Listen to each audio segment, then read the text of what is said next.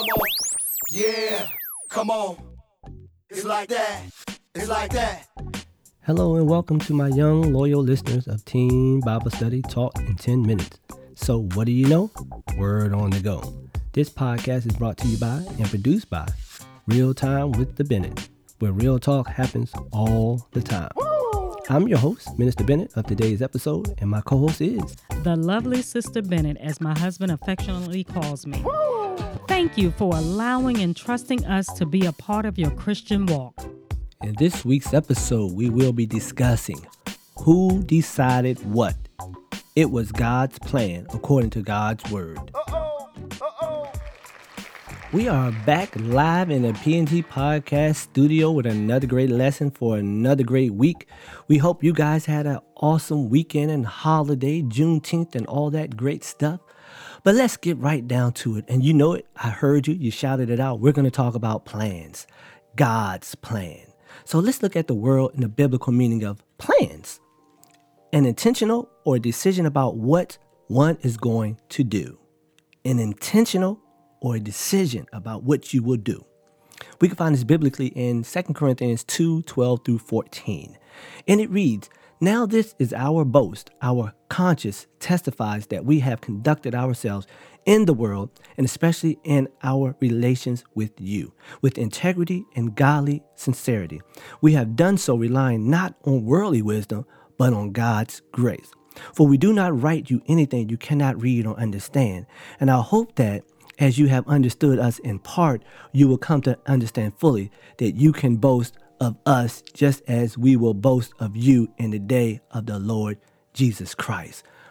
What a powerful, powerful verse of scripture. Oh my God. I'm, I'm kind of excited about this, this one here. I love how Paul opened this segment of the scripture. Did you catch how he opened it? He brags, he boasted, he shouted it out to the world. He brags about living in the world, but doing so with godly integrity and love. He didn't say he did it worldly, he did it according to God's standard. Yes, we can live in this world, even though this is not our home, but we can do it in reverence to God. It's okay to brag about what we're doing through God's wisdom, love, and power. Brag about it. Tell your friends, tell your family members. Probably most importantly, we have to brag about God's grace. Why is this so important? God's grace is receiving something from God when we don't actually deserve it. Imagine that. God loved us so much when we were in an undeserving state that he sent his son to the cross that we may have everlasting life. We didn't deserve it. God's grace is a true show of God's love. Hands down. Drop the mic, God can walk off. God sees what we can be, not where we are. If we really, and I mean, He wouldn't have to look hard, we don't deserve the air that we even breathe. He doesn't have to look hard. I'm not saying or advocating that you go and be cocky about this, this salvation, this God love you have. Don't be arrogant. I'm just saying, brag about it, testify about it. Show the love that you have for God in His Word. Let the world know through your actions that you love and serve God. Here's a scripture that we can all get truly excited about in God's Word.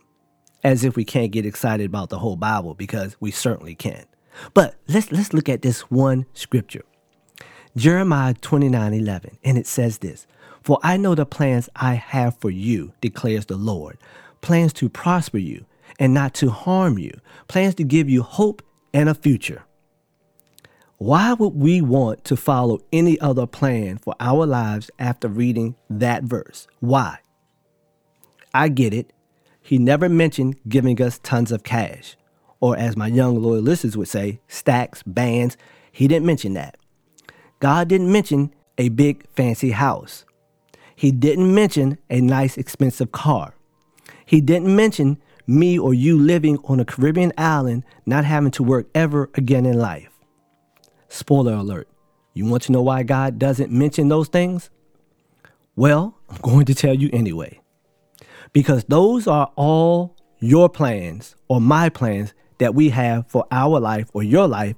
And from where I'm sitting, none of those plans included God. Oh my God. Did you catch that? We make plans that don't include God, but God had plans that included us.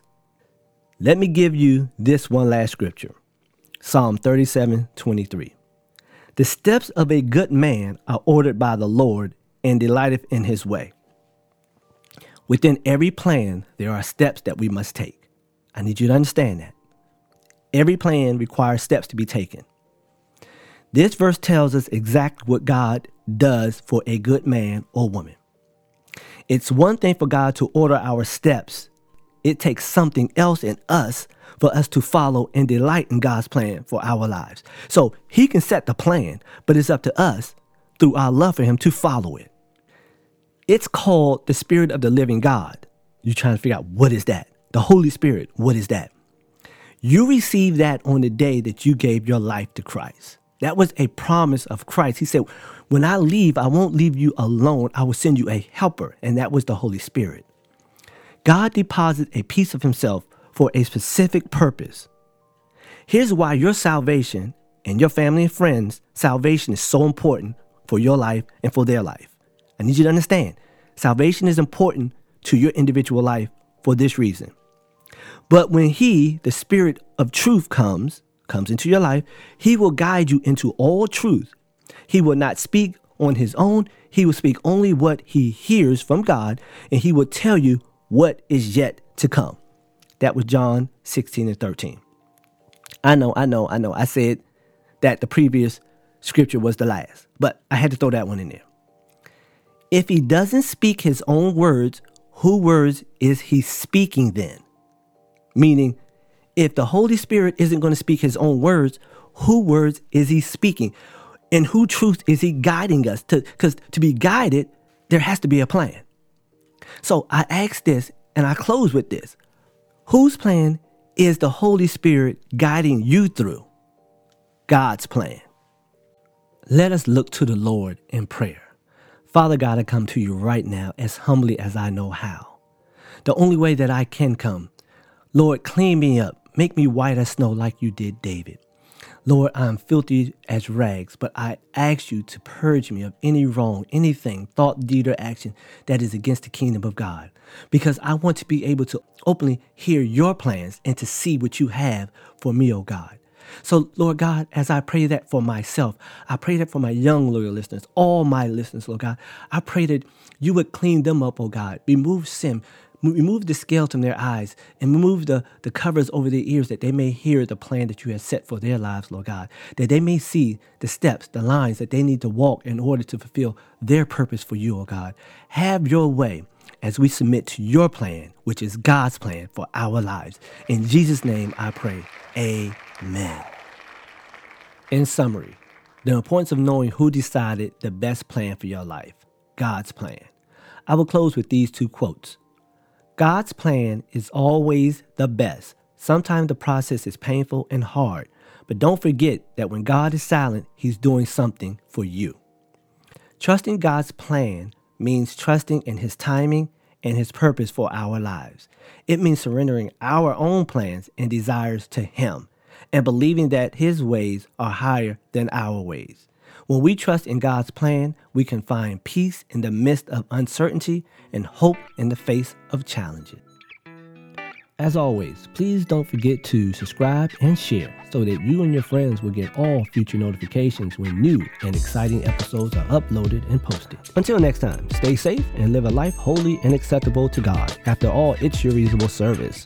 With a special thank you to LJ Productions for post productions editing techniques used for this podcast. This podcast was sponsored in part by the Body of Christ Church in Waldorf, Maryland, Pastor Kenneth E. Stewart, its Christian Education Ministry, in association with Real Time with the Bennetts. Well, Real Talk, what? You got it. Happens all the time. Yeah, it's like that.